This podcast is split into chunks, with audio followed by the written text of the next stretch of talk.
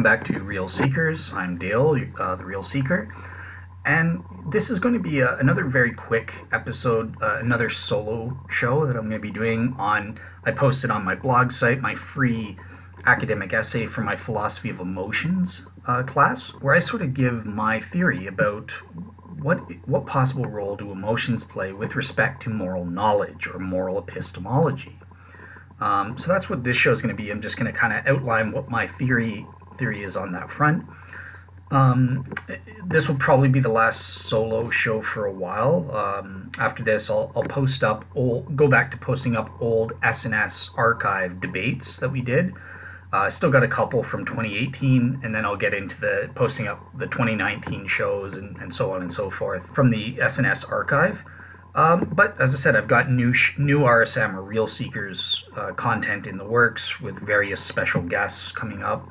Uh, as well, I'll be, you know, spring and summertime after this semester, I'll start getting back into my cosmological argument and, and other series and stuff like that. So, yeah, I've got uh, a, a, bunch of shows in the works uh, within the next few weeks or, or, or that. Uh, I think the next new one that'll be a new Real Seekers podcast is on the topic of eschatology. I'll be going on with various guests onto proselytize and apostatize to discuss all things eschatology, you know, amillennialism, premillennialism, the rapture, uh, all of that fun stuff. Again, not my main area of interest, but uh, it's it's something that's important. It's definitely a, an, an important topic. It's in the Bible. It's in God's Word. So yeah, it's something for me to kind of bone up on and, and get familiar with to present a case uh, on that. So yeah, look forward to that. Um, and as I said, other you know, Michael, Dr. Michael Milona. I've got Dr. Liz Jackson, Dr. Dr. Lydia McGrew coming on, and you know some other shows. Hopefully, you'll get Marvin on um, either with Andrew to discuss scientific methodology, or if that doesn't happen, I'll find somebody else and we can bring Marvin on and, and that sort of thing to discuss science and scientism and that kind of thing. So yeah, um, with that said, let's get into this solo show on what is my thesis um, for my philosophy of emotions essay here. Okay, so as most of you guys know, uh, if you're a regular to uh, Real Seekers here, you'll probably know that I have my infamous answer to the famous Abraham test that skeptics give. And, you know, I was on Dogma Debates arguing this with David Smalley, uh, who's as an atheist, he's one of my favorites. I really like him. He's very open minded. He treats people with respect. So, you know, I always like uh, having David Smalley on the show or being on his show and, and speaking about these tough issues. But, um, uh, and I was also on Robert Stanley's show discussing uh, the same thing, the Abraham test, and how I answer in the affirmative. Yes, I think it was morally right for Abraham to be willing to sacrifice his own son based on a commandment from a morally perfect God to do so. Um, and you guys can go and you know find out some shows uh, if you want to hear me defend that from an ethics perspective and that sort of thing. Um, but yeah, the, you know these types of examples aren't alone. There, there are other examples in the Bible, the, the Joshua conquests and that sort of thing from the book of Joshua, where God commands the Israelites to go and slaughter seemingly, uh, you know, guilty people, the Canaanites and that sort of thing, were guilty and they were very satanic people, so they got what they deserved in some sense. But undoubtedly, there was people that there were people that were innocent. There were babies. There were innocent children that got caught up in that to some extent. Obviously, it's debated how you read these, and Paul Copan has great defenses and that sort of thing. But aside from all of that, God commanded people to die, and God commanded that innocent, relative from our point of view, innocent people get killed. And as a Bible believing Christian, I think that we have to say, yes, that actually happened, and yes, it was moral. And quite obviously, that is shocking to skeptics and atheists who say that is repugnant, that is very immoral. You know, they have this overly emotional reaction to it and this gut emotional reaction saying, no, that is wrong, that is so immoral. You should never say yes to something like that. Um, and that's what I wanted to come to grips with. So, quite obviously, our emotions do apply to moral situations, to moral questions, and they seemingly play a role in allowing atheists and skeptics to come to the view and say something is immoral, especially when confronted with biblical stories and that sort of thing Now, in the past, I've sort of been skeptical of emotions. You know, it's it's a logical fallacy. Appeal to emotions. They're notoriously unreliable and bad at giving us reliable means to access knowledge. They, they don't provide us with warrant in a lot of cases. So, I've just tended to be dismissive and says it's complete it's complete bunk. Uh, I don't care how you feel. Uh, what is it? Ben Shapiro he says facts don't care about how you feel or something like that, right? So um, that's sort of been my traditional attitude is I dismiss atheists and skeptics who just come at me with mindless emotion, quote unquote mindless emotion. But um, after having taken this philosophy of emotions class, I've somewhat changed my mind. I, I was forced to really sit down and kind of reckon with well, what role God designed our emotions, you know, our affective, affective, AFF uh, faculties that that have and you we use to experience our emotions and that sort of thing. What you know gives us the capacity those affective qualities of our souls which give us the capacity to experience emotions in the first place. So our emotions are designed for a purpose. They're good. It, it's great. I mean emotions motivate us to do things. They play a motivating role. They um, they make life worth living as some people say so so clearly emotions are good and they do seem to have some natural association with moral values and moral evaluative judgments in some capacity. They are linked to it, whether they're right or wrong, reliable or not. There is an inherent uh, prima facie uh, association. Yeah, I wanted to put aside any bias that I had as kind of like a Western analytical know, pure logic, just the facts, man type thing, and, and see and ask myself if there really could be a role for emotions in a moral epistemology context, in co- helping us arrive at moral knowledge on some of these moral questions, like the ones I, I gave from the Bible there. Um, so, in order to assess that, so the, the first section of my paper is really just going to be okay, let's understand what emotions are in general. We have to understand what this phenomenon is.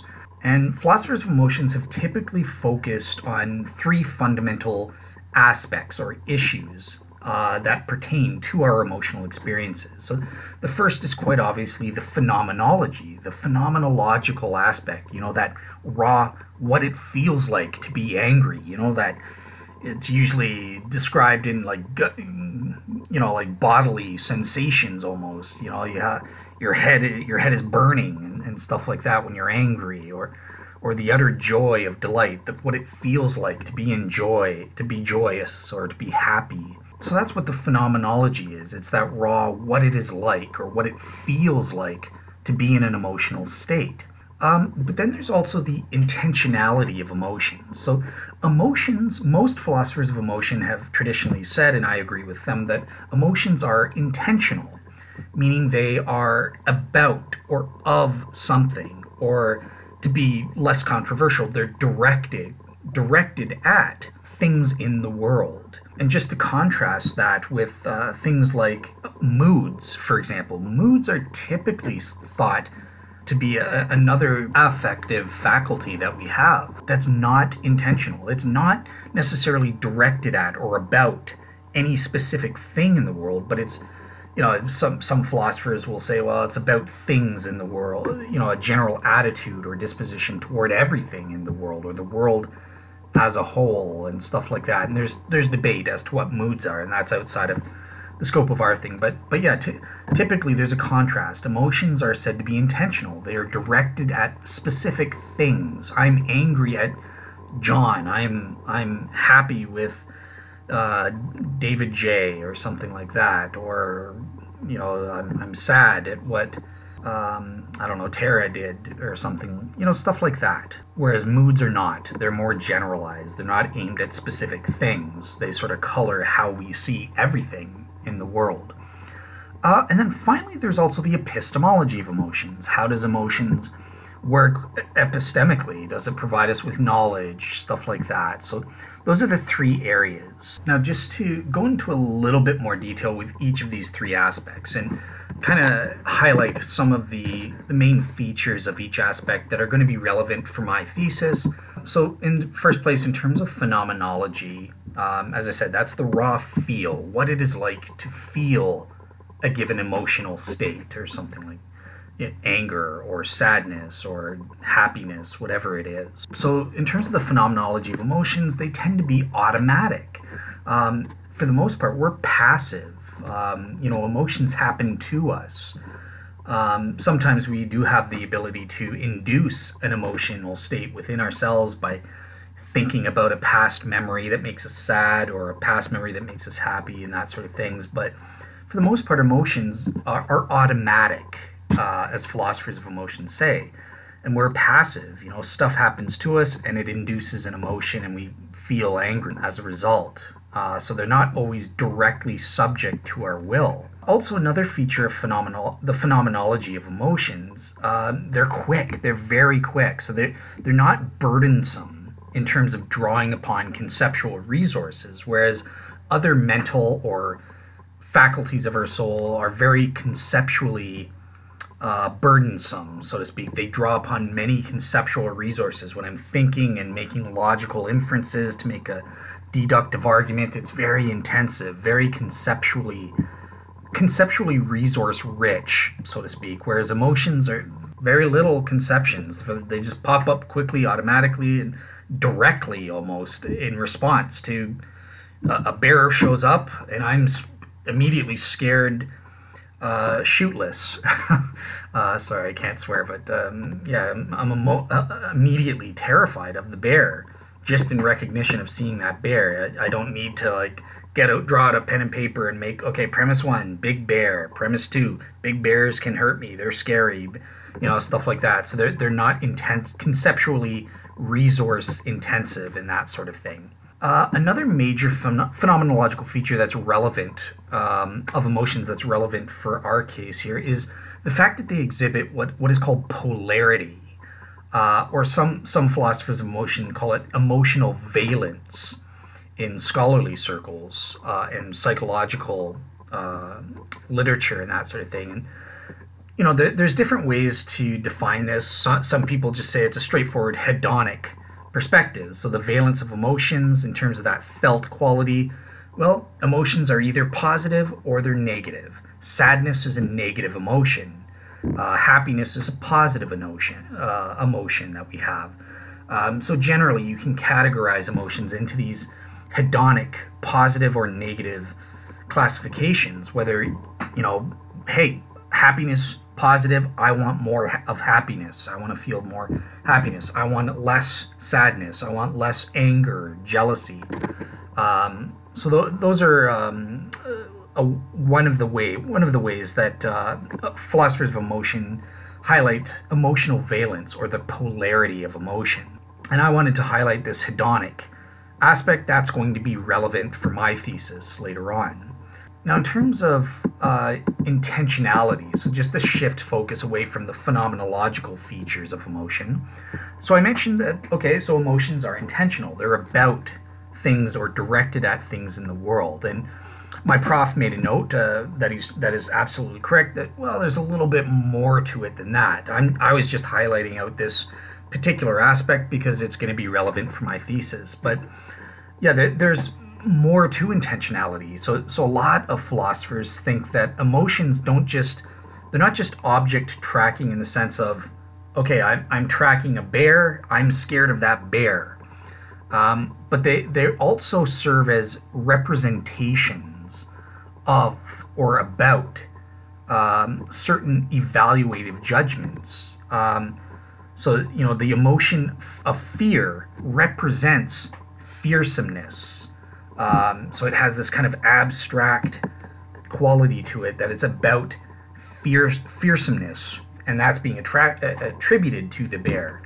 So, so there's that aspect to it. I didn't, I don't need to get into that into that stuff. Yeah, so it's uh, basically I, for my thesis, I didn't need to get into those kind of in-depth conversations. All that matters for me is look that they're they are directed or intentional towards objects in the world uh, like a bear, or as we'll find out, um, perhaps towards moral values and stuff like that.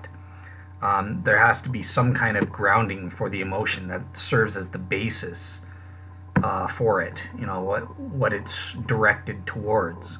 what another aspect with the intentionality of emotions is the uh, wide intentional scope that can be uh, exhibited. So emotions can be directed towards various types of objects and often simultaneously. So, you know, we have a very rich capacity for emotions. We, we can feel emotions towards bears or uh, sharks or my birthday cake or something like that. So, physical objects in the world, but also abstract objects. I, I experience emotions in relation to thoughts about imagining uh, a birthday party that makes me happy. Or that I can have an emotion based on a memory of something that happened in the past that I remember fondly, or perhaps not so fondly. I don't. I don't experience nostalgia.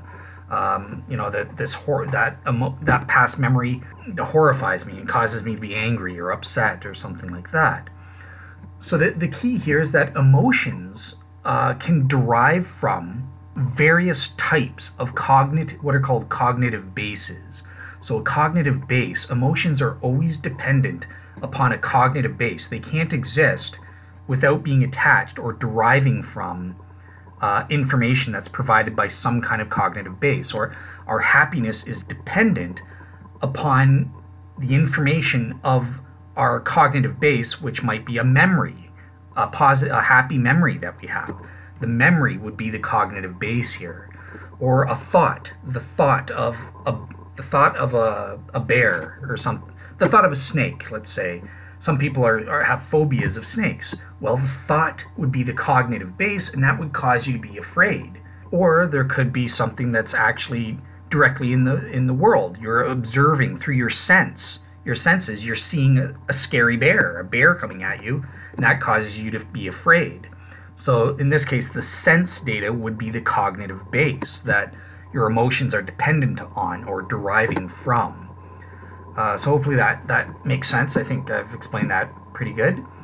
Um, now, finally, in terms of the moral epistemology and the intimate intimate connection between emotions and evaluative judgments, and I kind of hinted that there is this link with moral evaluative judgments specifically as well uh, not just evaluative judgments of all types. You know, we, we make um, our emotions apply to judgments about beauty, evaluations of what is beautiful versus ugly, and stuff like that as well. But for the purposes of our paper, you know, there, there is this link, and all philosophers recognize this link between emotions and evaluative judgments, and that includes moral evaluative judgments. Now, believe it or not, at, one time, this sort of leads into well, what is the structure of emotions? What what are they?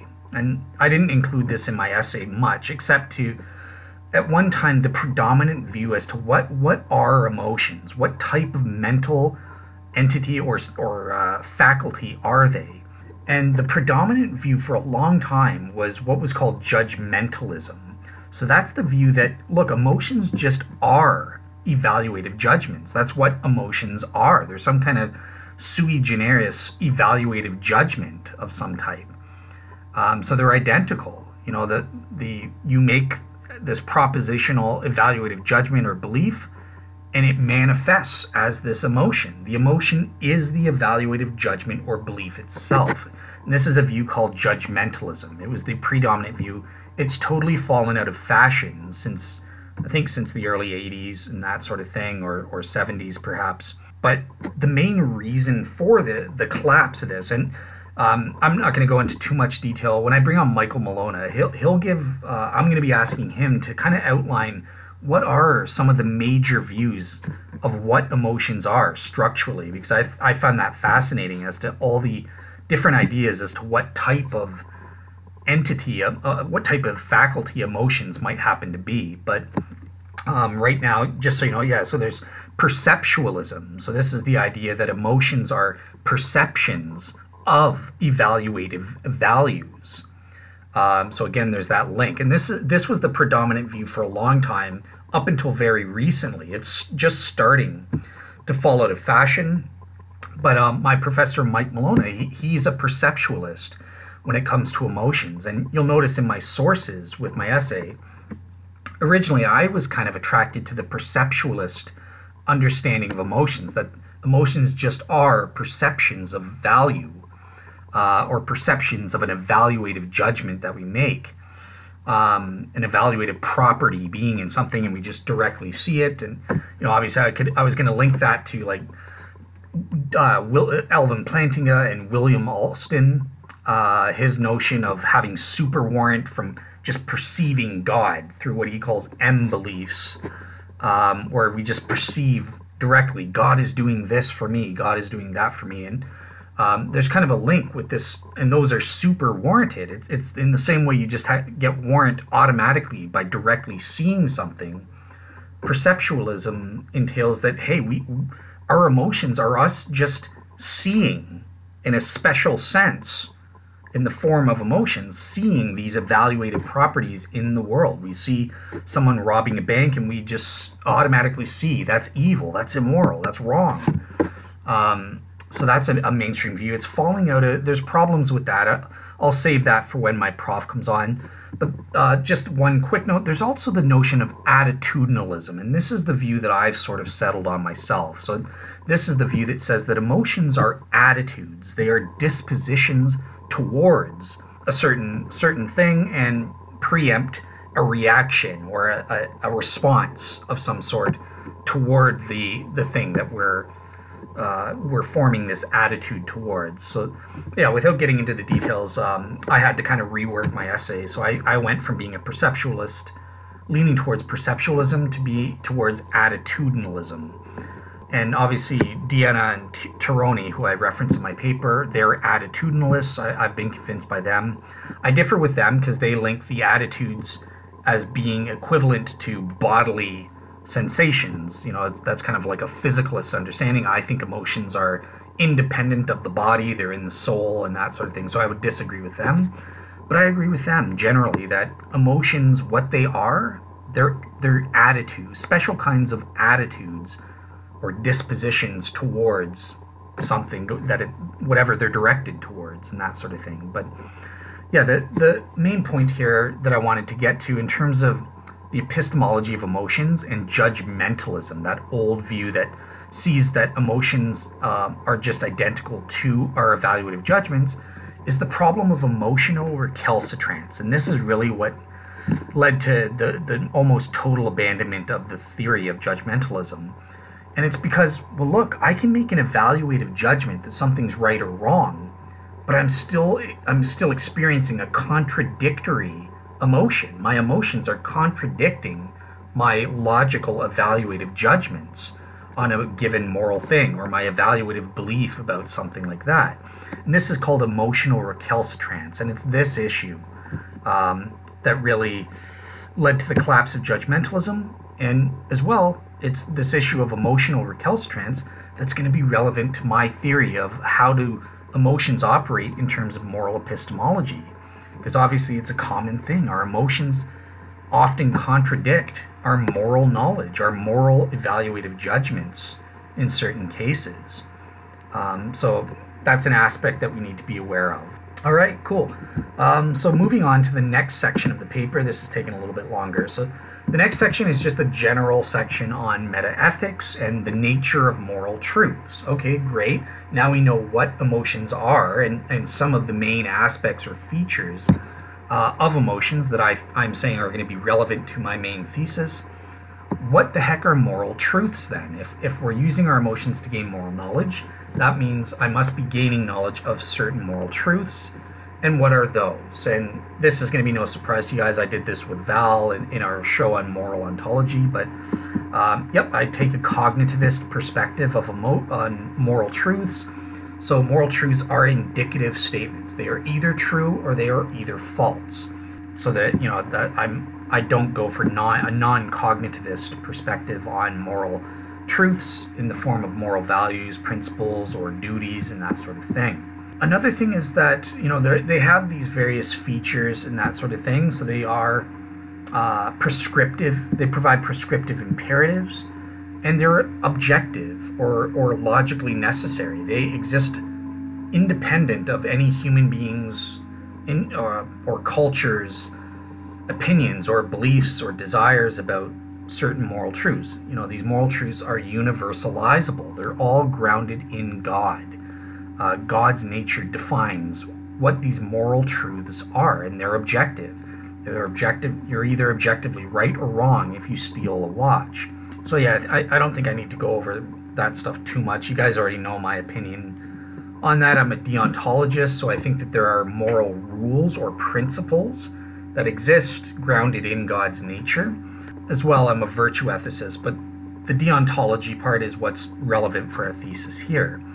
Um, so there are these higher moral values or principles a principle of justice, a principle of truth preservation, uh, a principle of life preservation. You know, we, we have a duty to maintain and preserve life to the best that we can. And these, all of our lower moral duties, that I, I shouldn't kill John, I shouldn't, I should kill a Nazi in the context of World War II. I shouldn't kill uh, my wife just to get the insurance or something like that. All of these lower duties derive from these higher moral values and principles, in this case, the principle of life preservation. And it's important to note that these moral principles are not are not uh, ex- they're, they're exemption they're not exemptionless meaning that there are exemptions to them right so as we said, there, sometimes it's good. It's the right thing to do to kill someone, such as a Nazi in World War II.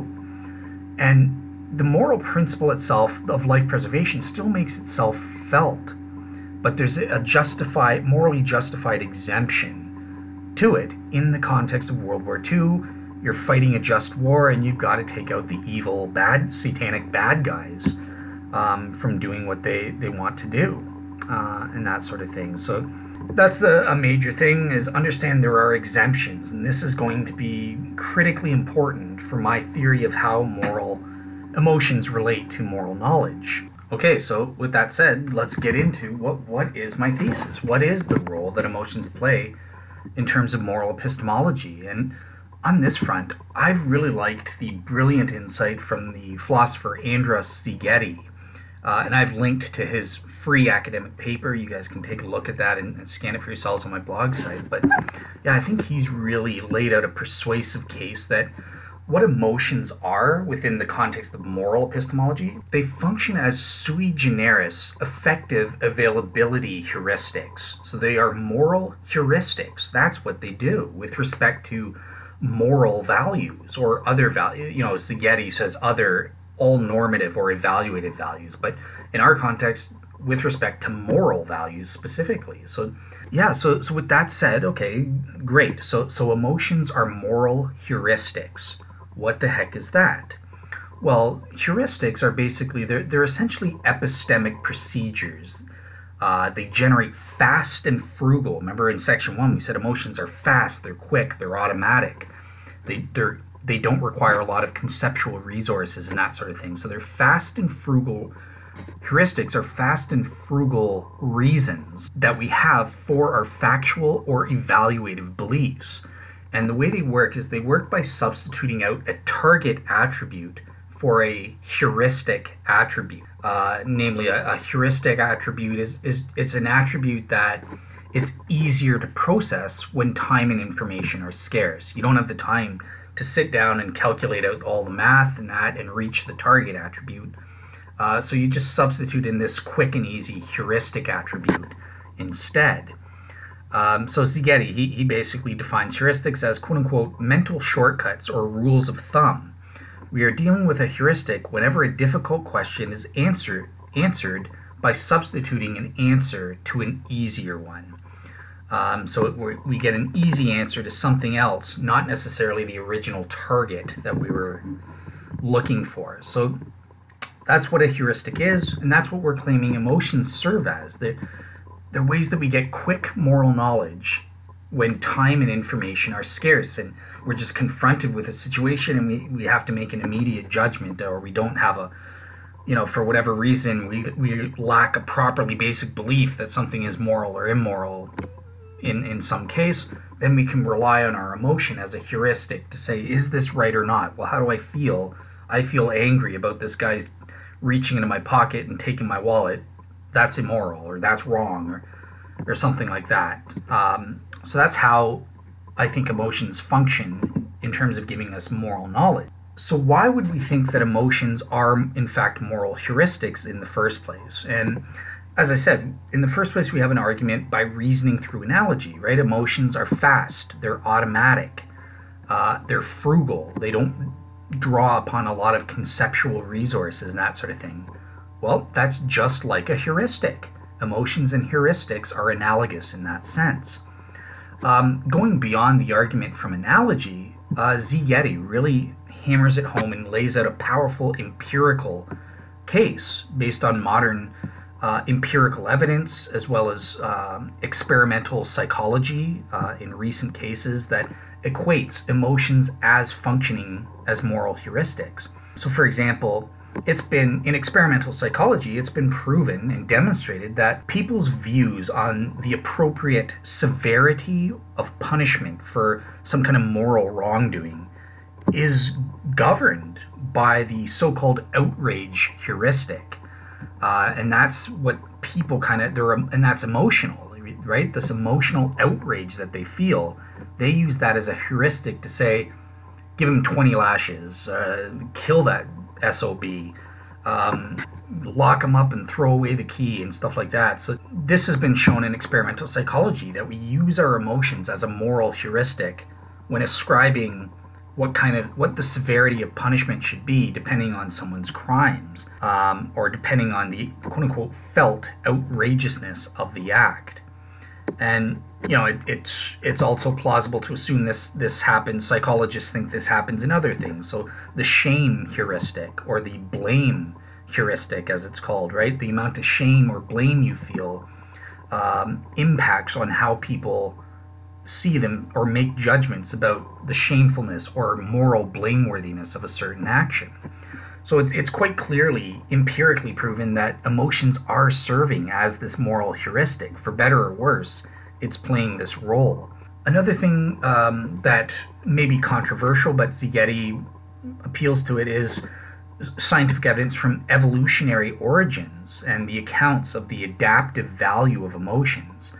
Um, you know, they, they provide, scientists will say that emotions, quote unquote, provide quick and ready, salient, evaluative cues in standard situations. And I, I'm highlighting standard situations. That's going to be relevant to my thesis.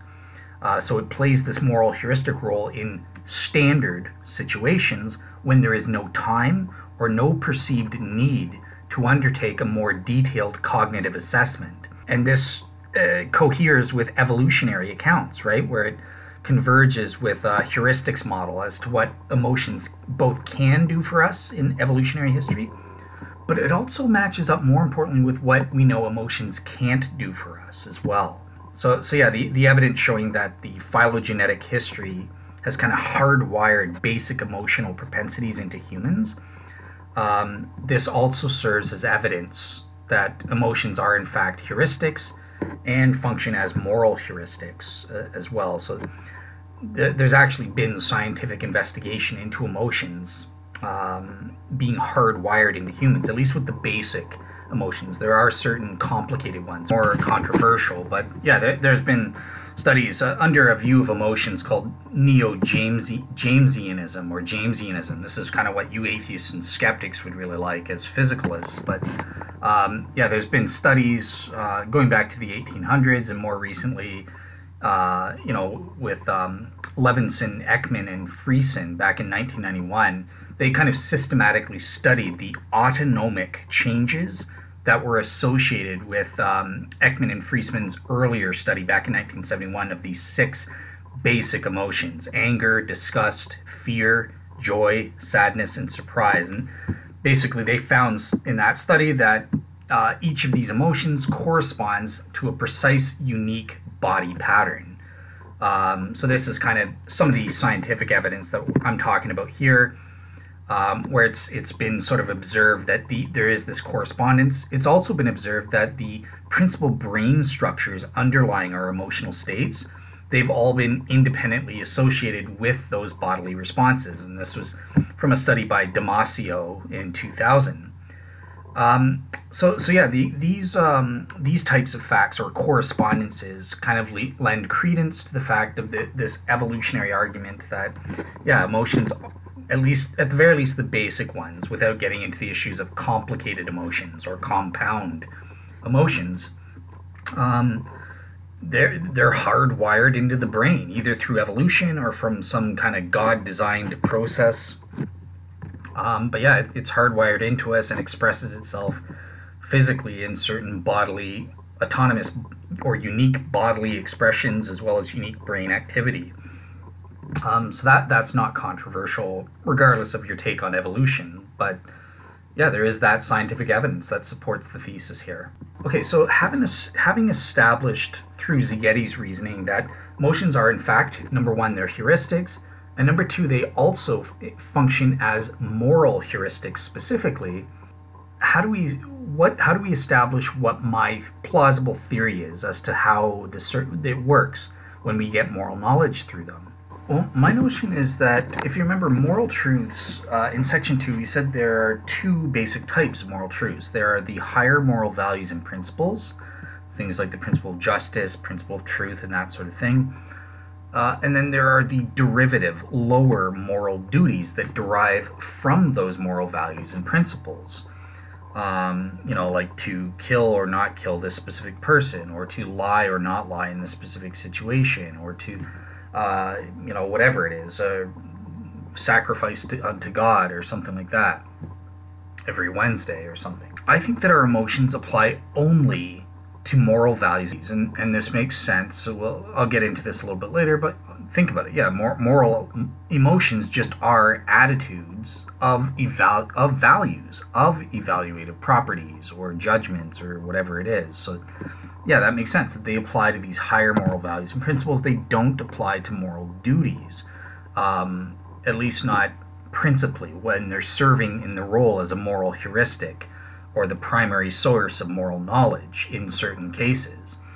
Uh, and it's important to note that emotions also play other roles where they're not the primary source of moral knowledge. You know, emotions apply when I when I get moral knowledge through properly basic beliefs in a regular way or uh, through my moral conscience or through logic and that sort of thing. So, so emotions aren't just strictly these moral heuristics, but what I'm saying is, I think when emotions give us actual moral knowledge and, and serve as the primary source of that moral knowledge, then that means that they're they are serving as moral heuristics in those cases. So I'm not concerned with other roles that emotions have in moral situations because you know in those contexts something else logic or my cognitive faculties are serving as my way of gaining more pr- primary source for moral knowledge. In those cases emo- emotions in those cases are just add-ons. They're supplementary. They don't contribute to moral knowledge per se but they maybe they motivate us or they attract our attention towards our moral knowledge or motivate behavior or something like that. They have other roles. But with specifically to moral knowledge it's it's when they're uh, they are the primary source of moral knowledge when serving as moral heuristics, when there's not time or the necessary cognitive resources available to make a proper moral judgment on something. And they apply to the at the level of these moral values and principles. Do those moral values and principles apply or not apply to a given moral situation that we're observing? And I think that they also can tell us through the polarity of emotions. Remember that emotional valence. Is it a positive emotion or a negative emotion. And through that, we can tell well, has the moral ideal been violated or not? Um, and that, the if you remember when we covered in section two, exemptions, morally justified exemptions to universalizable moral principles, there are sometimes justified exemptions to the moral principles. So the moral ideal is preserving equally all moral values and principles in every situation. Totally. No nothing wrong or something like that. We do something immoral when we breach or violate a moral value or principle. That's what it means for something to be immoral given my moral ontology uh, that i outlined in section 2 of my paper.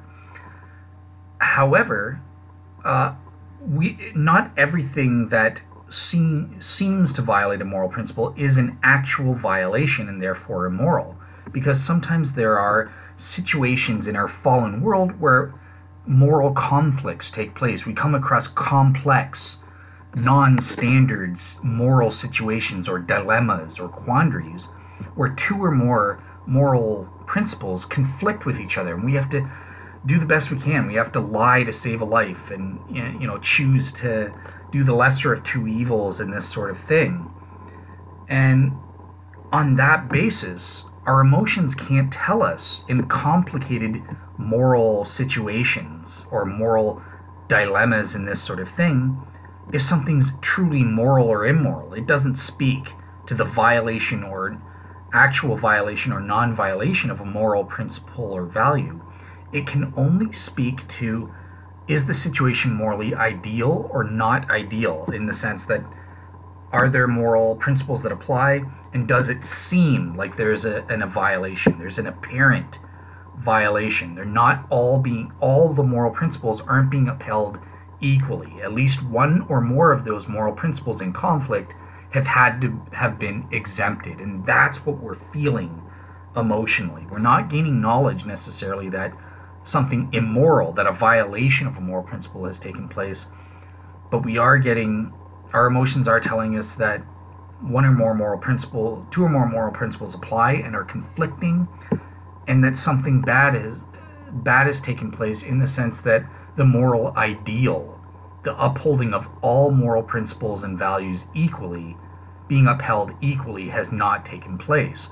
Or if we have a positive emotion to moral situation, then yeah, the, the moral ideal is taking place. And in that case, you can say, yes, nothing immoral is taking place in, in that sense. So that's what I, that's what I think um, the emotions serve as, and how the polarity or valence of emotions helps us determine whether some the moral ideal has been upheld or not.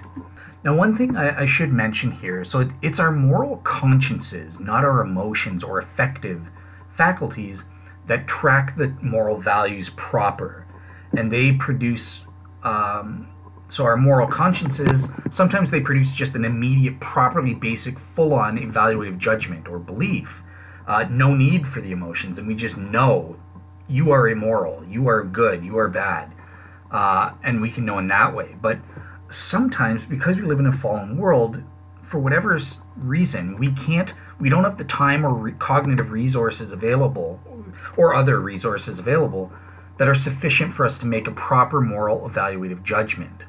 Likewise, our moral conscience might be affected for some reason and prohibit us from forming a, a properly basic belief about the immorality or morality of a moral, complex moral situation. And in that case, we have our emotions to rely on as moral heuristics. So, what's happening here is our moral consciences encounter a more complex moral situation, and I think they form a, what's called a value intuition rather than a value judgment. And this, this is what you know, a, a, value judgment would be where we have a full-on properly basic belief. You don't need your emotions. You just know whether it's true or false in a propositional sense of, and, and you have your ju- your full-on judgment. But sometimes due to the effects of sin, our moral consciences misfire and we don't have the proper time or resources available to sit down and think it out rationally. Or uh, just having a quick sort of rethink, uh, even if uh, forget about the effects of sin. What what were the original intent of emotions, anyways? Did they ever play a role with moral knowledge? So maybe emotions were supplemental, even without the effects of sin. Uh, maybe at times we're not fully cognizant. We're not fully paying attention to a moral situation in a way that we would consciously be aware and have our moral consciences produce a full-on morally properly basic evaluative belief uh, about a moral situation based on the evaluative properties um, in that moral situation, in which case God has designed that supplementary system of the emotions serving as the primary source of moral knowledge, and uh, we have a value, or moral consciences, a vague, form of vague value intuition, prompting, activating our emotions to respond to that value intuition as its cognitive base, focus, thereby focusing our attention to the situation and crystallizing that value intuition into a full fledged uh, value judgment of some sort. Um, so that, yeah, even uh, my my thesis about the role of emotions could apply even in, in a morally perfect world. It, um, it, it, they don't just have to come in because of the effects of sin that prevents our moral consciences from producing a properly basic belief, maybe due to lack of attention or cognizance on our part, our moral consciences uh, may only produce a value intuition as opposed to a value, full on value judgment or propositional belief uh, in, in terms of the morality or immorality of the situation directly. And so we have another, God has provided us with another way to arrive at moral knowledge through our emotions. And what happens in these cases is our moral consciences respond to a situation by having what philosophers call a value intuition rather than a value judgment or value properly basic belief. Um, you know, or a properly basic belief of an evaluative variety or something like that. The value intuition is kind of like a half baked something we're semi conscious, you know, we're kind of aroused in that, but uh, aroused in terms of knowing that something's going on morally, but we, we don't have like a full cognit, cognizant or cognitive awareness something moral versus immoral is happening here and, and that sort of thing. So our emotions kick in and respond to these value intuitions that our moral consciences produce. And it's our emotions that serve to focus our attention on that value intuition through the emotional uh, valence or polarity. We know something's good or bad. The moral ideal is upheld or not being upheld here. So there's some kind of moral principle that applies, and it's good or bad um, in this complex moral situation or even simplistic moral situation. And that, in turn, allows us to form a full on, properly basic belief of an evaluative measure and or uh, produce um, you know not a properly based belief but a, an evaluative belief about the immorality or immorality through sitting down and reasoning it out with logically deductive or inductive reasoning. You know once we get the time and, and the resources. So you know, uh, we can form a, a full on, make a logical inference or something to come to a moral, proper, full fledged moral belief that we're cognizant of and, and act upon. So, yeah, either way, either when our attention is focused, we get we get a full fledged, properly based belief, or we don't get that, and it forces us to act immediately on this heuristic attribute or heuristical knowledge. Uh, and then after the fact, we may reflect on what happens and, and engage in logical reasoning to work out well was that moral or immoral or not? And then form a full moral belief after the fact. Either either way uh, the emotions are that important first step and that primary source for gaining that moral knowledge. So it's kind of like a safety net um, as well as the motivational as well as motivating action and and stuff like that. But um, yeah, sometimes our moral consciences misfire and they can only produce a value intuition. And it's at that point that our emotions use that as their cognitive base, as we mentioned in section one, um, to focus our attention and, and thereby create a, a full on evaluative judgment um, on a heuristic attribute. You know, um, I feel bad, therefore something is wrong here uh, I feel good. Okay, everything's moral. This this situation is good, or, or something like that, and then puts us into a state of moral action readiness. How do I respond to it? So that, so that's in a nutshell how the process works, and it's the limit. My proposed limitations. Emotions uh, operate on value intuitions that apply to the moral, whether or not the moral ideal is being upheld or not. It doesn't apply to the specific morality or immorality. Is there an actual violation of a moral principle that takes place in the situation or not? And this especially gets complicated when we're dealing with complex moral situations versus simplistic moral situations. So, with simplistic moral situations where there's only one moral principle at play, well, then, yeah, you can tell is something moral or immoral based on how you feel.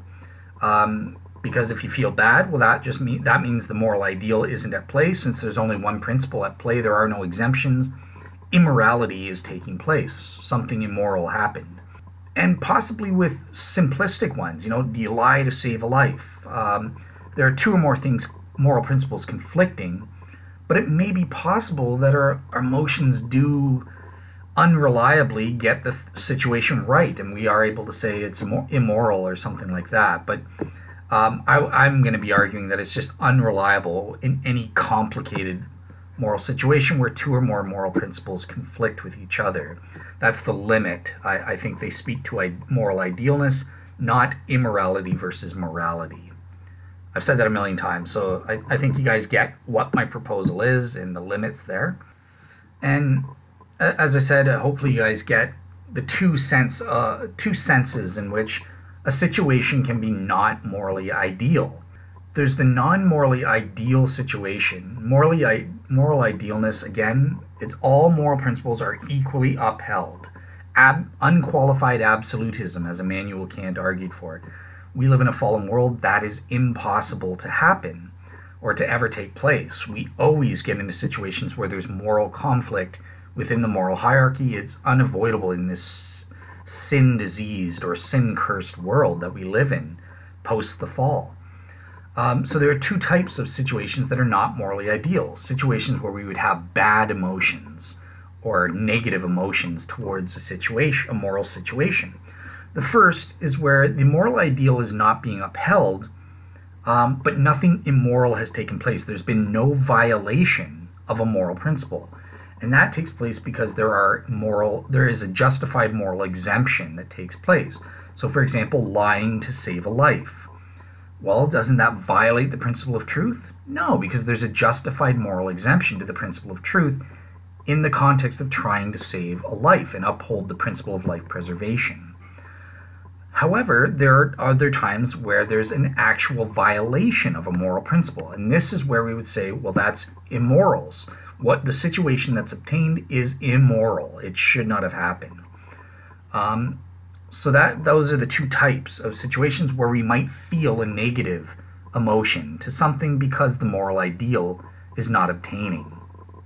Now, just to reinforce, going back to Szigeti, he there's been empirical proof that this is the case. Um, we actually know from our track record of, of studying emotions and how they operate in moral context that Emotions are really good as heuristics in standard situations because they swap out that heuristic attribute, uh, like outrage, the outrage heuristic. How outraged am I, or something like that, or how much blame do I assign, or shame, or whatever, for the target attribute. Is it actually, you know, a violation or not? And my theory is that the it, the heuristic attribute is that moral idealness that I spoke of we're swapping out when time and resources are scarce instead of asking adjudicating on the target attribute is this situation immoral or moral? Is there an actual violation of a moral principle or not? We're swap we don't have time to deal with that so we're swapping that out and putting in the heuristic attribute of is this situation morally ideal or not? Um, and and that's where sometimes you get into confusion. It's not nuanced enough to deal with complex moral dilemmas in terms of speaking of immorality versus morality proper. And this has been documented. You know, our, our in his paper even mentions yes, uh, emotions and heuristics function well with standard, basic, standard moral situations, but they're totally inadequate when confronted by hard, what he calls quote unquote hard cases. And by that, he's bringing up moral dilemmas where two or more moral principles conflict. Uh, and this has been documented. This is empirically proven to be the case. Uh, we just check out our emotions and we see does it pan out or not. And Szigeti uses the famous Sophie's Choice. So this one's for you, Tara. I know you're going to love Sophie's Choice. You always bring up this particular hard moral dilemma where a Nazi soldier, soldier goes up to Sophie, says, Guess what? You've got to choose. You got two little kitties with you. One of them's dead. You choose which one it's going to be, and the, the other one will get to live. If you don't choose any of them, both of them will be killed. Uh, Sophie starts crying, and oh my gosh, I've got to pick one, and stuff like that. And she's got this choice, this moral dilemma. Either way, you know, and she so she chooses a kid. The Nazi shoots the kid, and she goes off with the one that survived. Ba- whatever their basis. Now Sophie would very probably be feeling guilty, the emotion of guilt, and emotion, moral guilt. I, I can't believe I, my choice led to the death of my kid. I feel horrible. I feel so guilty that I made that choice, leading to the you know, the principle of life preservation was not upheld. But yet, logically, she knows she's not guilty. She, there was nothing she could do. She had to choose the lesser of two evils as best she could in that situation, else an even worse situation would come about. Both of her kids would die. She's not morally blameworthy at all. She her choice was not immoral, but yet she still feels emotionally guilty. And this there is that emotional recalcitrance. Remember our evaluative judgments contradict our emotions that we feel. Or sorry, the emo the other way around. Our emotions contradict the evaluative judgments that we make logically. Um, in this case, Sophie is feeling guilty, even though she knows she did nothing immoral. Her choice wasn't immoral. Um, so, what is happening here? Why is there that emotional recalcitrance, as philosophers of emotion call it? And this is what this is where my explanation makes sense of the situation because I think that Sophie is feeling guilty because she has a negative emotion based on the fact that the moral ideal has not been upheld. The principle of life preservation has not been upheld for both equally for both of her kids. Something bad has happened. But by the same token, Sophie didn't do anything immoral. She shouldn't be feeling guilty towards her actions. She didn't violate the moral principle of life preservation because there was a justified moral exemption to the principle uh, namely, she was doing the lesser of two evils. She she would have violated the principle of life preservation times two, both her kids dead, had she not made the choice she did, and and uh, led to the death of just one of her kids and another one surviving. Um, so she did the lesser of two evils, and that wasn't immoral on her part. Obviously, the Nazi was immoral and stuff, but that that's not what her emotion of guilt is applying to guilt is applying to her choice. She thinks her choice, she's guilty about the choice she made. And but yet she didn't do anything immoral. And that's because that fits my thesis that well it's because our emotions are tracked onto or intentional about uh, moral idealness of a situation, not uh, necessarily the immorality versus morality of a situation in terms of was a, a moral principle actually violated uh, in what happened or not? You might ask, uh, why should we think that this proposal is true? Um, well, in the first place, as we've seen, emotions, all philosophers of emotion recognize that emotions have some relation to higher values and evaluative judgments or evaluative beliefs and that sort of thing. So there is this close, intimate connection between values and emotion. So this is why, of course, it would apply to moral values and principles rather than lower moral duties that derive from those moral values. But you might ask, well, okay, why limit the scope of emotions to moral, the question of moral idealness versus non-idealness, as opposed to what you know, immorality versus morality proper, what you know, adjudicating whether an actual violation of a moral principle has taken place or not.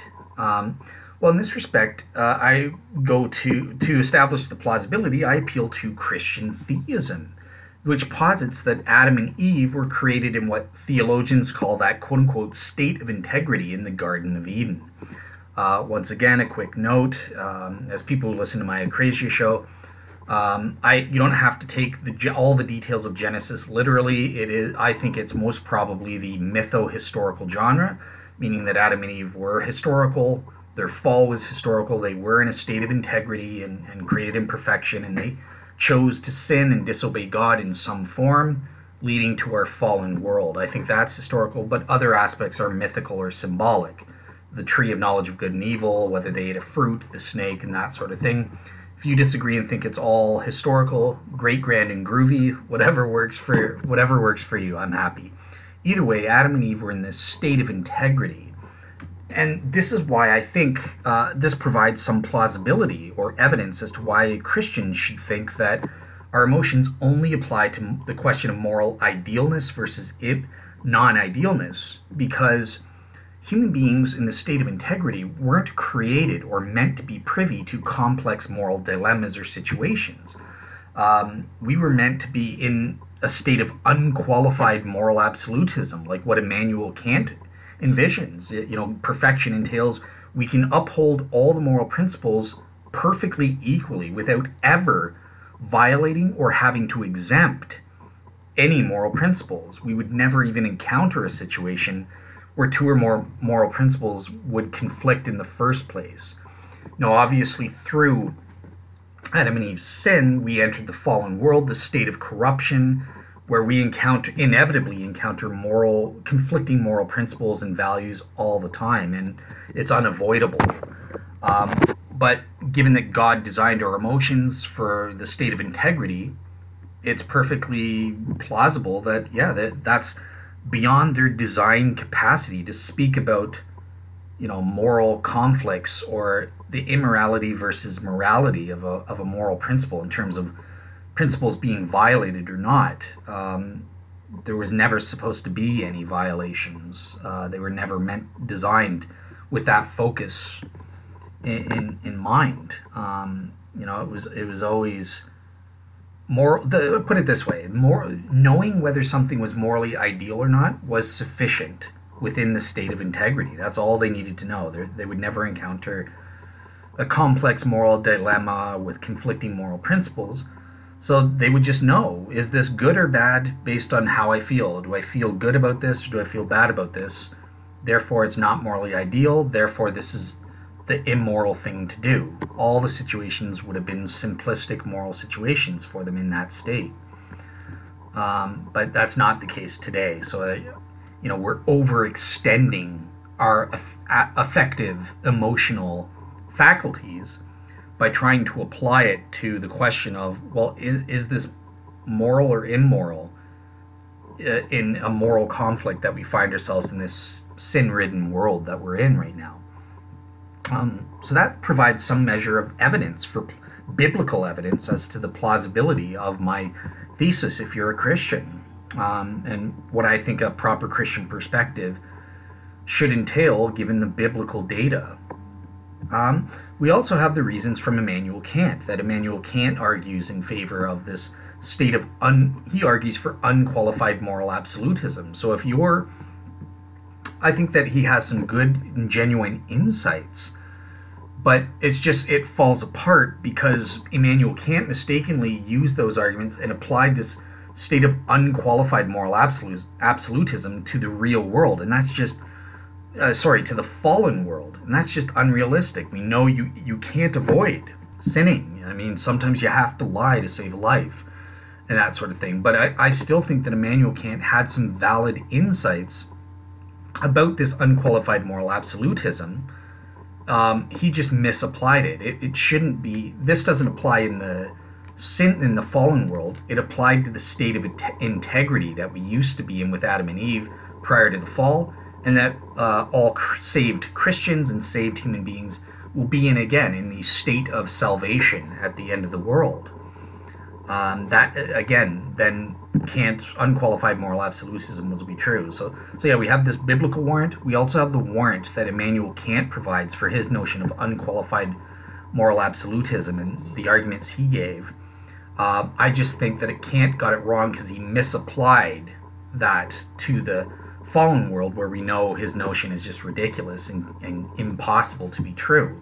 Um, but he had valid insights. He just didn't know it. He was referring to this state of integrity or, or the end state of salvation where we will be able to have an unqualified moral absolutism. So I, I, got a very interesting objection from my prof when I was discussing my ideas here on, on this front in terms of emotions and their function as moral heuristics. And one of the things he wanted me to include in my essay was kind of the objection of, okay, but what what about the fact that there is virtue, you know, going back to virtue ethics and people develop morally virtuous characters through their moral experiences as they grow and learn and age. Um, isn't there this possibility for moral refinement, emotional moral refinement, where you know your model is very simplistic and you know you forget the fact that over time humans undergo emotional development. They they gain more emotional depth and understanding of situations. Their their emotional experiences and their emotions um, grow more refined, uh, more nuanced to situations as we grow and learn things about the world. So, you know, the, the prof, someone might ask, well, isn't it possible to argue that one might be able to hone their moral character to the point, emotional more moral character to the point where they're so virtuous uh, and they, they've gained such a depth in terms of their emotional capacities, maybe they can um, develop the ability to go beyond uh, the original design plan for our emotions and cultivate emotions that are able to speak beyond just the moral idealness versus non idealness, but speak to is this moral or immoral, even in complex moral situations where two or more uh, moral principles conflict. Isn't this a, a possibility? And so I just wanted to, to address this. So, so in the first place, um, it has to be totally agreed. Absolutely, I concur that emotional and moral refinement both can and does happen in this world all the time. You know, oftentimes we we there's a situation where we might feel anger towards a criminal who's stolen our wallets, um, but then later on down the line we, we learn about his situation. You know, he was poor, he was starving to death, and he had to feed his kids or something. So we gain new emotions. We, we feel sympathy or sadness towards the criminal who stole our wallets. And uh, that sheds new light on the moral situation of him stealing our wallets and that sort of thing. So we refine or develop our emotional reactions uh, on this moral front, and it, it, can change our moral knowledge. You know, may, was it wrong or not, and that sort of thing. So, in the first place, with with respect to this moral refinement issue, I I it'll never change um, the fact of our our initial moral emotional moral reactions or knowledge gained through our emotions serving as moral heuristics will never change regardless of any new information that we may learn or de- further development so it, it is always right that we will feel anger towards a criminal stealing our wallets that was wrong that was not morally ideal regardless of him starving or not he stole my hard earned money, and that is a bad situation. It's not morally ideal um, that my wallet should be stolen just to feed a family that's starving to death. We shouldn't be in a world where anyone is starving to death to begin with, let alone one where my hard earned money has to be taken in order to rec, you know, rec, someone try to rectify that situ- that unfortunate situation. So my original feeling of anger is correct. I, I should be angry. It was not morally ideal what happened. But what I think is happening with these emotional moral refinements, as we gain new information and insights into the situation, we gain other emotions that speak to those specific new aspects that we've learned. You know, it, it's correct to feel sad that uh, that uh, the the criminal's family is starving to death. That's not morally ideal either. So it's it, you're just gaining. It's only ever going to be additive. It, you're never going to get a contradictory thing that negates the former reaction, um, uh, uh, the former emotion that you experienced. If you're focusing on the aspect isolated aspect of your wallet was take your hard-earned money was taken from you that you were absolutely right. That is something to be angry about. That particular aspect of the moral situation you should be angry about.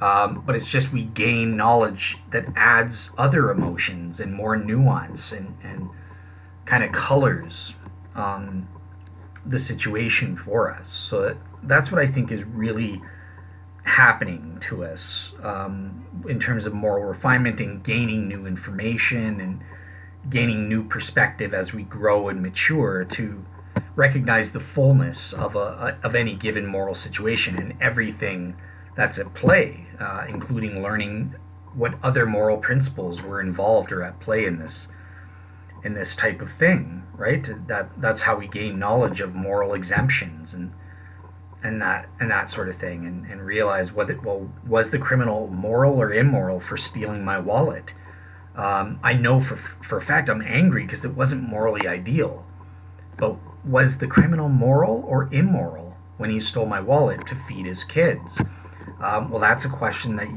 further nuance only further nuance and reflection can give you or, or growth as a person you know as we emotionally mature and or mature cognitively and emo- and morally speaking in terms of our moral knowledge as well.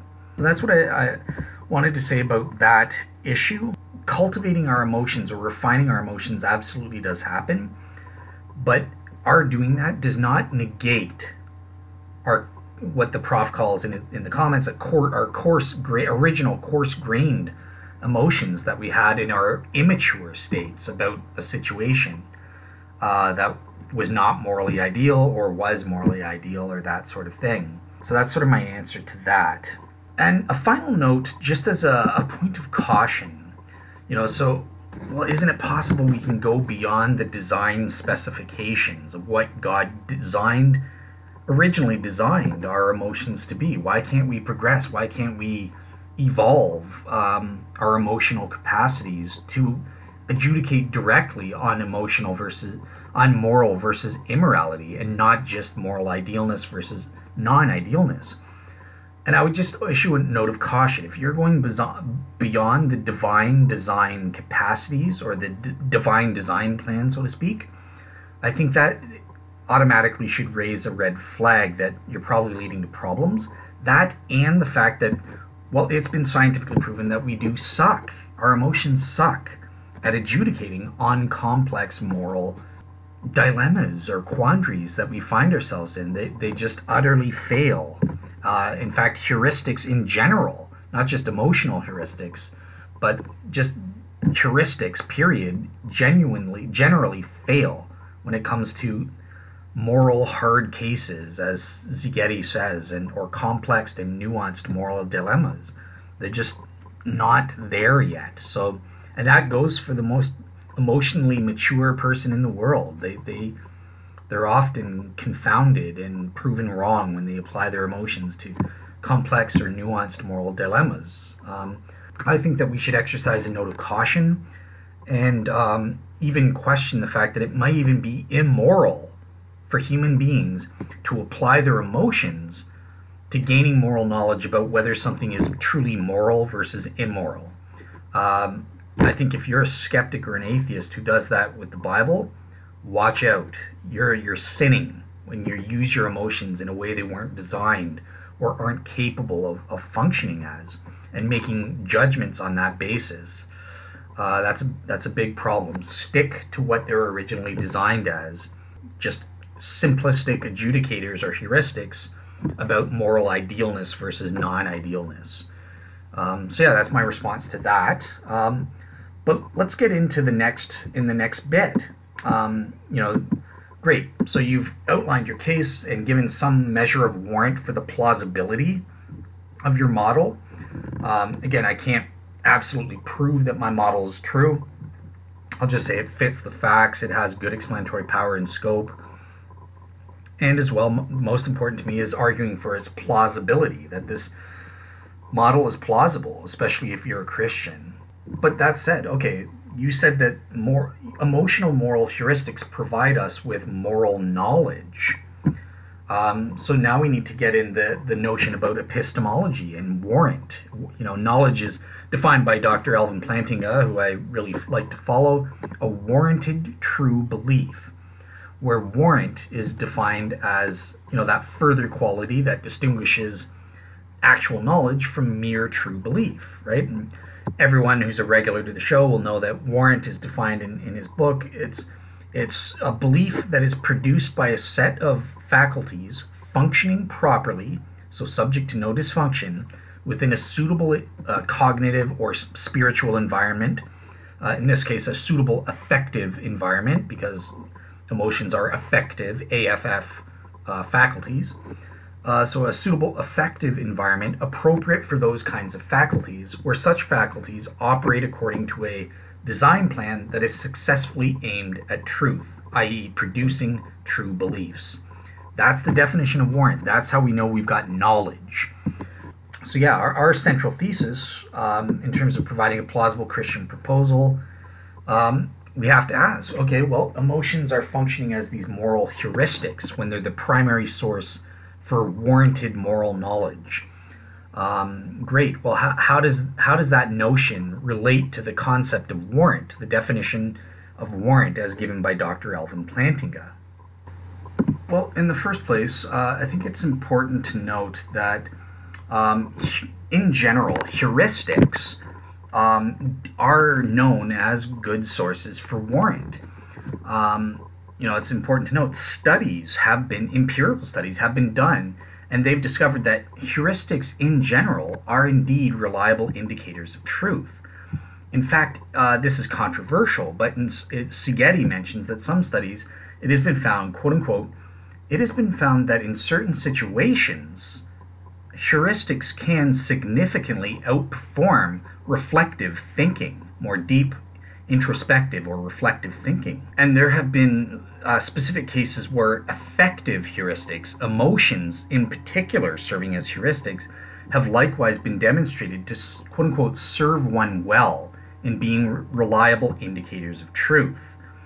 Um, some have even argued that emotions are quote unquote statistically more likely to be correct than evaluated beliefs. Now that that statement I tried to check into that and that turns out to be unsubstantiated, but that, that is a quote that Szigeti gives, and there there are some claims about about this that some people say emotional heuristics are in certain cases are statistically more likely to be correct than actual evaluative beliefs formed through proper reflection and that sort of thing. But yeah, it it could depend on what you're talking about, right? So I think that the the statistics that Szigeti is talking about things like, oh, you have a, a gut feeling that something's wrong with this guy, um, but you, you, talk yourself, well, no, maybe he's just a weirdo or he's, you know, he's he's following too closely. Like we talk ourselves out. Like if some guy is following some girl home in the middle of the night and walking really close and acting weird and sketchy, you have that gut feeling this guy's up to no good but you talk yourself out of it. No no no this can't be happening. I think that's that's more what they're talking Szigeti is talking about. That kind of thing is where emotions outperform our evaluative beliefs in those contexts but definitely not in in significant contexts um, where reflecting on you know deep truths and certainly not in the case of complex moral dilemmas and that sort of thing. Yeah, I mean the, the case the, pl- the case for plausibility of, of thinking that emotions serving as moral heuristics uh, as the primary source for moral knowledge given that God designed them absolutely all the elements would be easily rather easily fulfilled at least at face value I mean um, would they be designed uh, to produce true beliefs? Yes, because moral knowledge is important. God wants us to have it. Um, you know, the, he would be an intelligent designer. He would design them properly so that they're successfully aimed towards producing true beliefs. And um, yeah, he would take make sure that the environment is suitable for them to work in that respect. And yeah, he, he would also ensure that the third element of, of warrant is there as well, that they're not subject to any kind of dysfunction uh, outside of any effects from a, a free will choice, uh, such as choosing to sin and destroy all of our faculties and causing them to be infected with the sin disease. Um, but yeah, the, in terms of warrant, there are some significant objections that need to be addressed in turn in relation to mo- emotions. And the first one we kind of hinted at towards the beginning is the appeal to the emotion objection. I mean, appealing to emotion is a logical fallacy. You are illogical if you use your emotions as a reason to think that something's true. So this is a huge problem. You cannot be warranted if your if an emotion is a reason for you to say I know that this is not morally ideal or this is morally ideal or something like that. You know, they're often subject to malfunction and everything like this. So, in the first place, the appeal to the emotion objection is an overstatement by logicians. So, it's definitely true. I mean, it's proof emotions are garbage. They, they fail time and time again. You know, they get in the way most of the time. This is why I have utter, I used to have utter disrespect totally for anyone that just appealed to them in any way um, again, typically skeptics or atheists, just giving emotional objections to the rather persuasive evidence for God or the truth of Christianity that I've been presenting. um, and all they do is just appeal to their emotions. Oh, that's repugnant. Uh, no one cares, buddy. No one cares. Um, what you what you feel that's irrelevant. Well, as I said, I've, I've modified since those days a bit. Right? I, I've realized, well, I, I was right, but I went too far because appealing to emotions is only a fallacy depending on what the context is that we're talking about. So in, in the for example, emotions do serve as reasons in certain contexts. For example, uh, ma- making a conclusion to move and take a new job and move out to New York City or something like that, as opposed to Toronto. Well, my emotions are relevant reasons in this case. How would I emotionally feel? Would I become depressed if I was in New York all by myself and I didn't have friends or family around me and stuff like that? Uh, whereas staying home in Toronto, I, I, have people I know and can re- relate to and stuff like that, I'd be much happier. Well, in that case, you do want to appeal to emotions. Emotions are a relevant reason to appeal to in an argument in that case. So th- there are times when appealing to emotion is rational and logical to do. So we, we do have to have that qualification. And if emotions are designed by God to speak and provide us with moral no- limited moral knowledge, then yeah, it's it's proper to appeal to them. However, I, I think that the appeal to the emotion charge comes up because of the malfunctioning that I mean, nine times out of eight or nine times out of ten, they seem to be totally useless and give us the exact wrong conclusion, um, according to many logicians, right? So, Doctors Deonna and Teroni mentioned this, and basically, we, we have to understand that there are various intersecting motivational states that, that come about and interfere with knowledge uh, or the warrant obtained from emotions, right? So, for example, our moods can affect our emotions our, and temperaments and that sort of thing. Sometimes our, our emotions are affected by our character traits. This is why developing a moral, morally virtuous character through virtue ethics is so important. When we're sinful, we have a very sinful character and we, we get pleasure out of evil and stuff like that, well, this influences our emotions and affects the, their reliability, their general reliability in terms of giving us moral knowledge, and you can't trust them. Uh, you know, our sentiment, our sentiments, our desires, the all of these various intersecting states of mind or or our souls have can play a quote unquote distorting effect, according to doctors Deonna and Teroni, who are world's experts in the philosophy of emotions, and you know we use their text for our philosophy of emotions class. But yeah, they have this distorting effect on our emotional life. And if we're not careful to ensure that we're not getting any outside influences into our emotions, um, then our emotions are just totally garbage all, all over the place. And I think this is what often happens. Our, our emotional faculties are interfered with by various distorting uh, mental states or effects. And that's why they're notorious for being unreliable in this regard. So, yeah, it, you have to watch to make sure and, and make a conscious effort that you're not having distorting effects playing a role. And only in that case can you claim to have moral knowledge.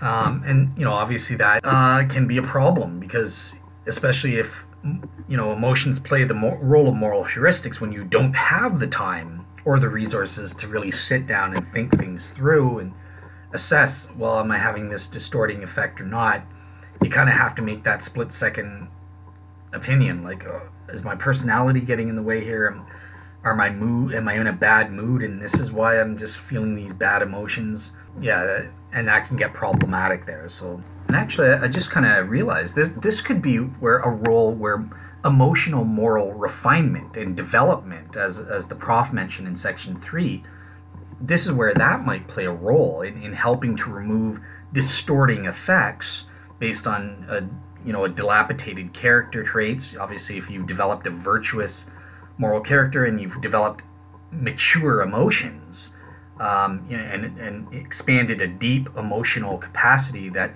isn't unduly influenced or swayed by interfering states like bad moods and stuff like that um, so that might be the role for moral development and refinement in, in, this process, or my theory. It it might help to mitigate against distorting effects uh, and thereby make your emotions more reliable or more likely to be reliable and therefore warranted in uh, adjudicating the moral idealness or non idealness of a given situation or, or, moral dilemma that you're faced with.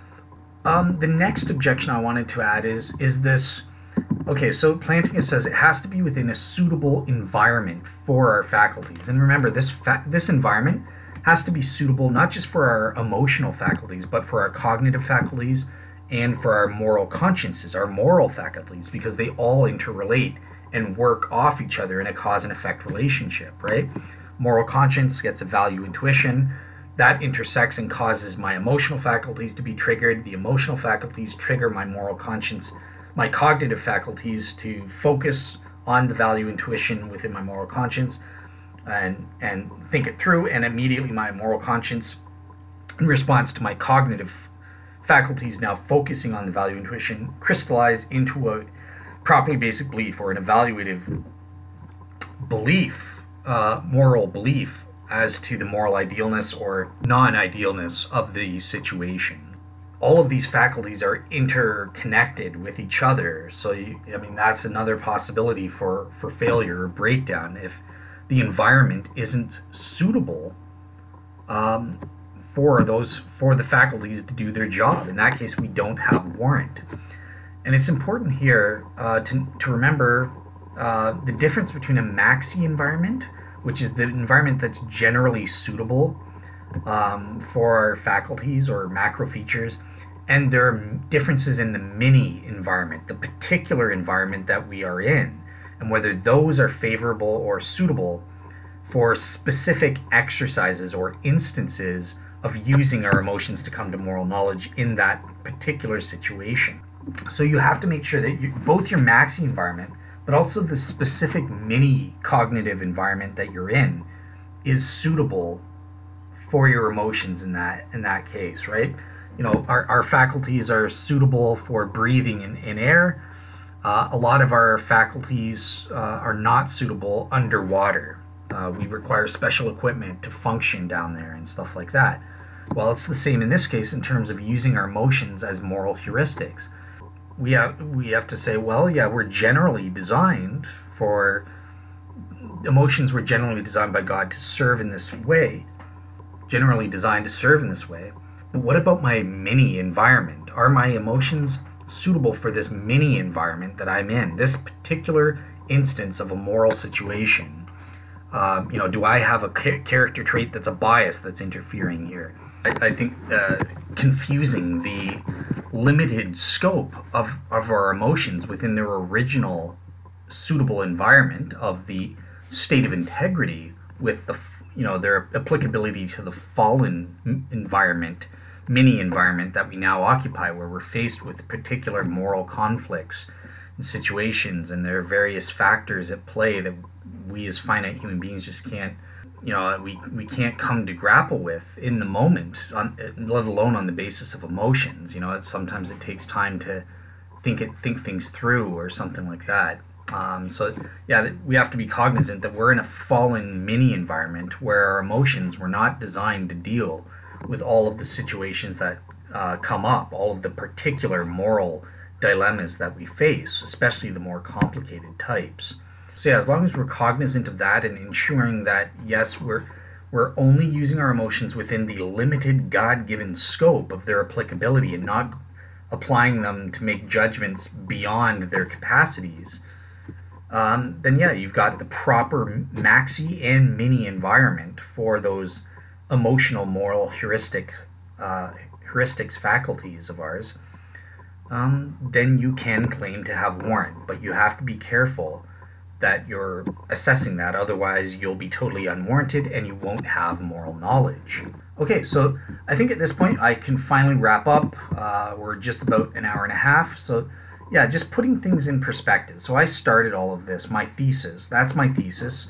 How emotion, the function or role that emotions have, I think it's been proven plausible and I think it's uh, been proven true. I've given some reasons to think that it's actually probably true, both biblical warrant and secular warrant, uh, in terms of empirical evidence as to why they would be limited to what I call this moral idealness versus non idealness and not applying to whether something is actually moral or immoral.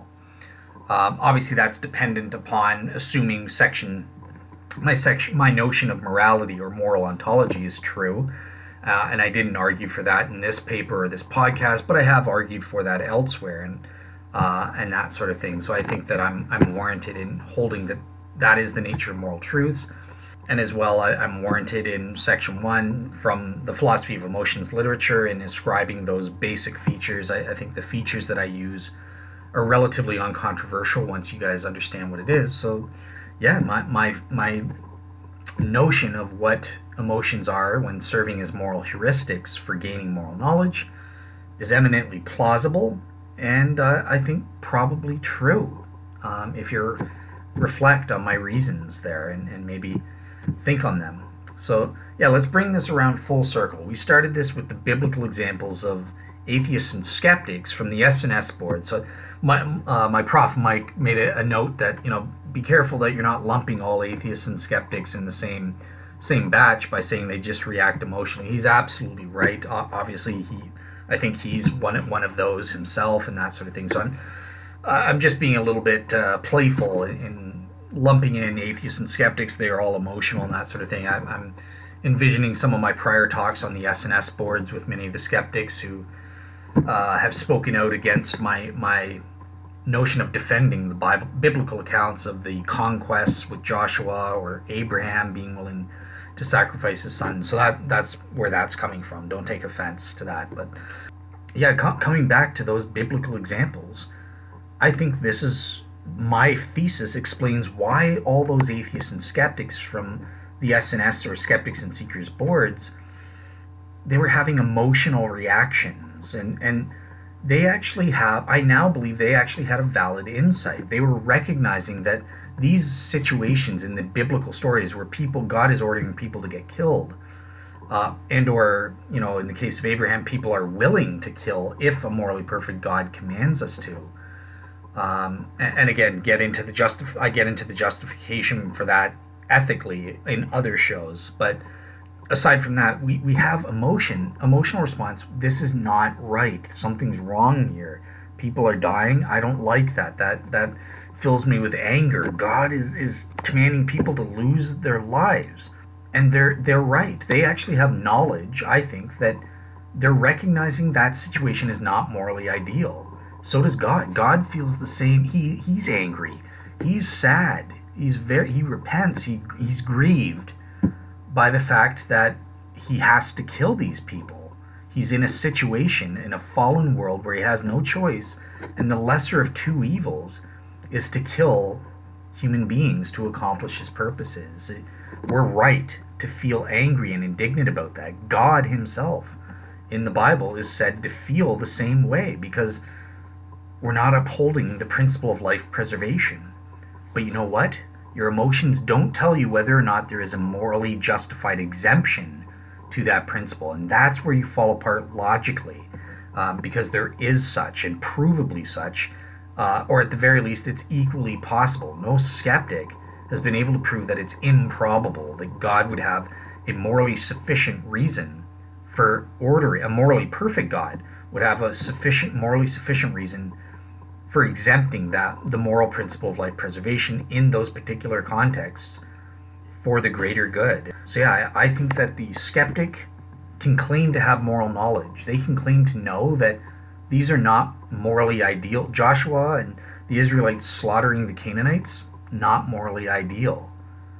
A world where God has to order uh, a father to be willing to sacrifice his own son, his only son. And this is totally outside of context. You know, some some biblical scholars say that God, Abraham knew that God wasn't ordering that, and there's indications in the text that God was in the first place in the ancient Hebrew begging, you know, Abraham, please, I beg you, do this for me, kill your only son. And there's hints that he was hinting to Abraham that he would resurrect Isaac afterwards, immediately afterwards, so that the death would be of no effect. It's like a video game. You die and you get your next life. Um, but outside of that, let's let's take it at face value the way the atheists and skeptics do, and pretend no, Abraham was really really willing to kill this guy, kill his only son, and that was it. Uh, he'd be dead uh, until the general resurrection at the end of time, end of history.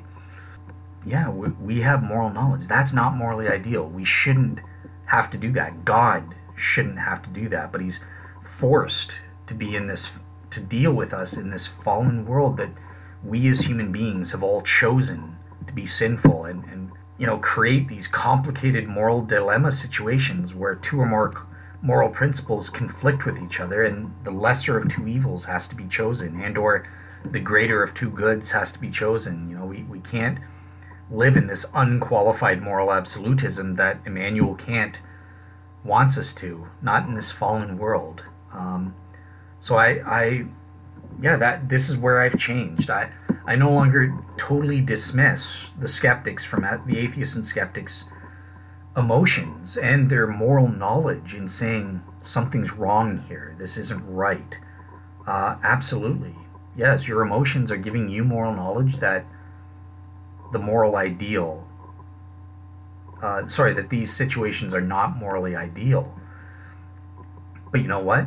You don't have any right to pronounce on whether it's actually moral or immoral, whether Abraham did that, or whether it's moral or immoral that the Israelites slaughtered the Canaanites because you are not you only have you're not dealing logically with the question of is an actual violation taking place of a moral of the moral principle of life preservation? Or perhaps is there a morally justified exemption of that moral principle of life preservation? Appealing to your emotions you'll never be able to adjudicate on that matter. You need something more. You need what i do. Logical thorough logical reasoning and critical thinking. And then you'll see that absolutely not. Skeptics can't prove that there was a violation here. They can't prove on a balance of probabilities, uh, given my Molinistic defeater and, and the um, argumentation I gave in the shows with David Smalley and, and that when I've done the Abraham test on, on other shows, you can't meet your burden of proof. You can't prove that it's probably immoral, that there's probably a violation, versus just the mere exemption of that moral principle. Um, so yeah, this is where the skeptics fall apart, and they're behaving immorally in overextending their emotions uh, to make judgments that they're just not fit or designed to to foster or to um, induce within us the, these kinds of judgments. You know, stick to what they're designed to do. They, they can just tell you, is this morally ideal or not? There, I will grant it to you, you've got moral knowledge. The second you go beyond that and try to say, well, no, those biblical accounts are immoral, immoral, and, and your only basis is emotion, just pure appeal, appealing to your emotions, then you've crossed the line, in my opinion. So, yeah, uh, that's that's it. That's my hypothesis in a nutshell. I hope you guys enjoyed that. If I know that probably Sarah and Tara are interested in the emotions question at least i hope you guys are because you guys have gone after me quite a lot about about that based on my previous treatment of just dismissing your emotion your emotional reactions to my answer on these types of issues. Um, but yeah and, and, hopefully you found some kind of merit. You've seen that i've, I've changed. Uh, i haven't totally abandoned my previous view. I, I don't think that you're right uh, based on your emotions that you're right in saying the bible's immoral or that i'm immoral for the answer i give but I do think that you're right to claim you have actual moral knowledge. Um, that the moral that things are not morally ideal. My answers and you know the biblical accounts are not morally ideal, and you actually have moral knowledge on that front. So that's a change from me there. Uh, it's not a total dismissal. So yeah, I hope you guys enjoy. Um, as I said, I'll, I'll, be posting up old SNS shows for the next week or two, uh, and then in early February scheduled to do a new show on eschatology with David Russell and a panel of, of other Christians and that sort of thing. So look look out for that. So all right, take care everyone. Bye bye.